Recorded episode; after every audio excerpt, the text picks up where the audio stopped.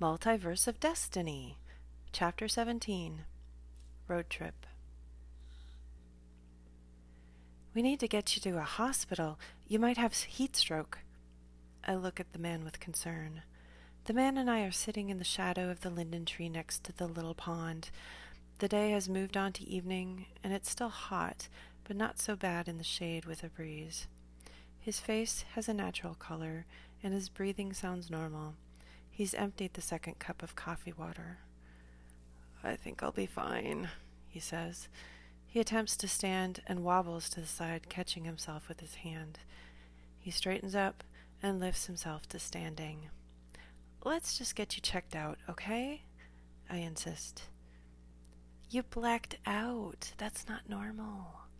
I pause a moment, glancing at his car. Give me your keys. I'll drive you to the ER. And I should trust you with my car because. He raises his eyebrows. Because I just saved your life, I say half jokingly and half seriously. I stretch out my hand and gesture for the keys. I look him straight in the eyes. The exhausted look he gives me makes my resolve firmer to get some help. The car will drive. I don't need to give you the keys. Fine, let's go. He grabs his black suit jacket off the lawn, and we walk to his vehicle. It's a Mercedes Benz. I slide into the driver's seat. I notice the interior is clean and well kept. There's nothing scattered around the seats and floors like in my car. I push the vehicle's start button, put it into drive, and pull onto the road. It purrs along the highway like a dream. The small town disappears behind us, and the empty Arizona highway stretches ahead. The desert is rocky and dry, with sand, rocks, cacti, and bush dotting the landscape. A simmering sun and a white crescent moon are low in the sky. Ahead, a mountain butte looms large. The craggy, tawny rock looks like it erupts from the earth. As I drive closer to the land formation, I hear a mechanical sound. The noise is coming from above.